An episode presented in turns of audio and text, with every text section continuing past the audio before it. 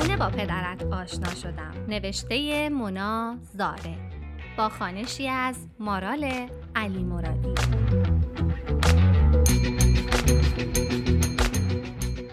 قسمت 19 هم. نامه شماره 19 شوهر مدافع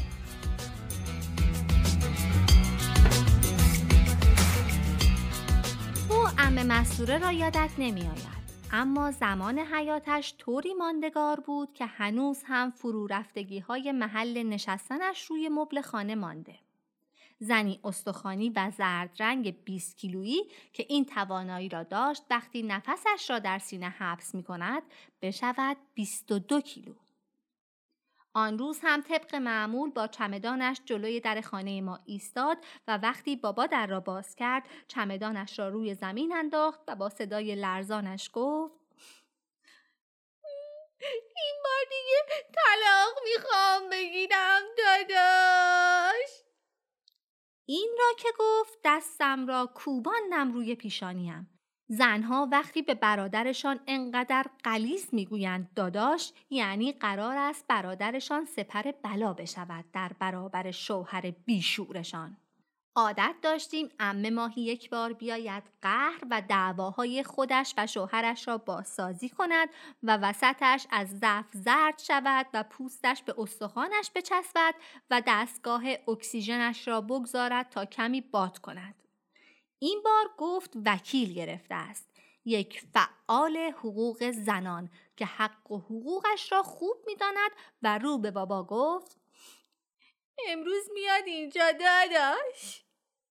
اینقدر هم محکم می‌گفت داداش که آب گوشه دهانش سر می‌خورد و میریخ بیرون. داشتم فکر می کردم حالا یکی از این زنهای فعال حقوق زنان که موهایشان را پسرانه زده با کت و شلوار زنگ را بزند و حق و حقوق امه را هم بگیرد. این رشته نخ که امه ما باشد هر حقی هم بگیرد با این بیجونی فقط می تواند حقوقش را قاب کند بزند به دیوار. دو ساعت بعد روبرویمان نشسته بود. آقای سولت پسری با دستمال گردن که چشمهایش را پشت عینک گردش ریز کرده بود و نور چراغ افتاده بود لابلای موهای کم پشتش. پرونده شکایات امه را بالا و پایین می کرد و نفسهای عمیقی می کشید و بعدش یک فوت می کرد که یعنی طرف چقدر کسافت است. لنگش را طوری روی هم انداخته بود که کف کفشش روبروی صورتمان بود. در واقع تلمباری از اعتماد به نفس که آدمیزاد معمولی با عادی ترین حالت ممکن در یک ظهر کسل تابستانی هم دلش می‌خواست زنش شود.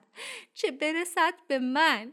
پرونده را کوبان زمین و صدایش را انداخت در گلویش و گفت زنان سرزمینم تا به کی؟ مستوره استقلالت را چه کسی لگدمال کرده؟ تک سیبی که دهانم بود قورت دادم و میان حرفهایش داد زدم. درود به شرفت!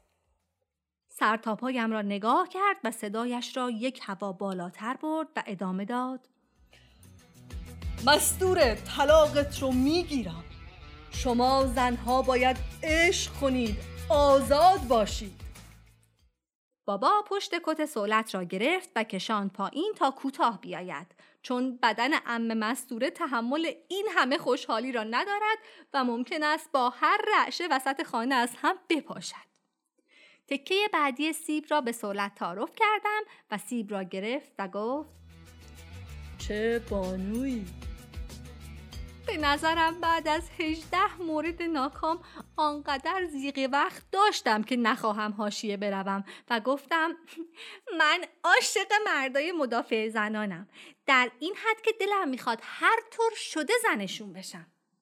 بابا از دور با دستش اشاره داد خفم می‌کند. اما سولت خودش را جلوی مبل سر داد و گفت واو چه زن شجاعی.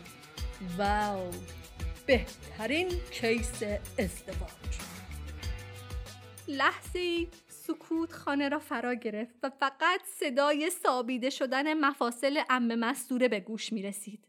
خیار نصفه در دهان بابا ماسیده بود و همگی به سولت خیره شده بودیم.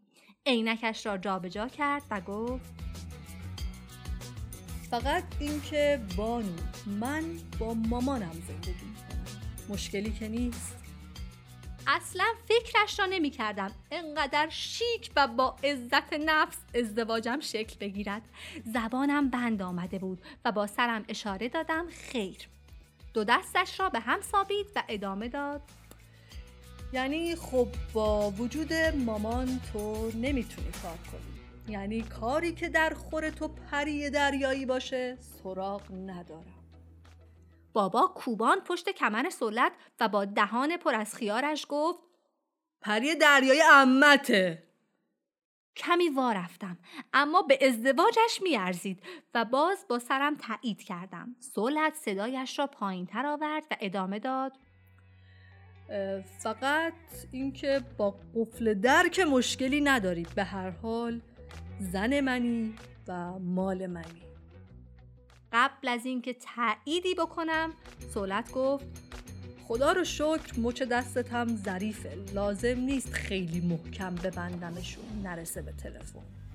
ای جانم.